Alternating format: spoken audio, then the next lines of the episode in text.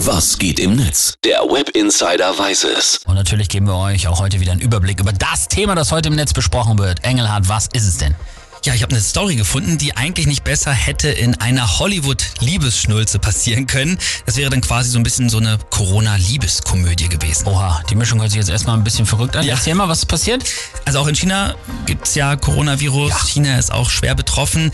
In der Millionenmetropole Zhengzhou, da wurde letztens auch wieder ein strenger Lockdown verhängt. Und Lockdown in China bedeutet halt auch wirklich, keiner darf das Haus verlassen. Niemand, nirgends.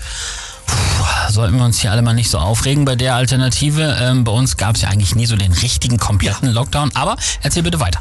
So, also in Shenzhou hatte die Chinesin Wang auch gerade ein Blind Date in der Wohnung ihres Dates und dann wurde halt plötzlich dieser Lockdown verhängt und Nein! doch, sie durfte einfach nicht mehr raus. Sie Nein. musste für vier Tage in der Wohnung dieses Blind Dates. Oh no! Also ist aus dem Abendessen gleich so ein Wohnen auf Probe geworden, Ja, oder? ja, ja. Krass. Und Wang hat das Ganze dann auch kurzerhand einfach mal gestreamt über die chinesische Seite Weibo und ist dadurch zum Internetstar geworden. Über 5 Millionen Leute haben sich das angeschaut. Dieses war ja quasi wie Big Brother so ein bisschen. Na, und jetzt wollen wir es auch wissen. Die beiden leben glücklich bis ans Ende ihrer Tage, die ist das? Hä? Ja, leider nein. Oh.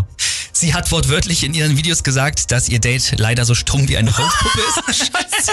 Ansonsten wäre er aber nett gewesen. Ah ja, Ja, nett. aus ihnen ist also leider nichts geworden und ich hätte auch gerne ein, zwei Töne aus den Videos vorgespielt, aber die wurden auch schon leider alle wieder gelöscht. Schade. Ja, nett ist die kleine Schwester, das hatten wir vorhin schon. Richtig. Das Internet also immer wieder gut für kuriose Geschichten. Die nächste hört ihr dann wieder am Montag, wie immer um kurz nach acht bei uns im Web Insider.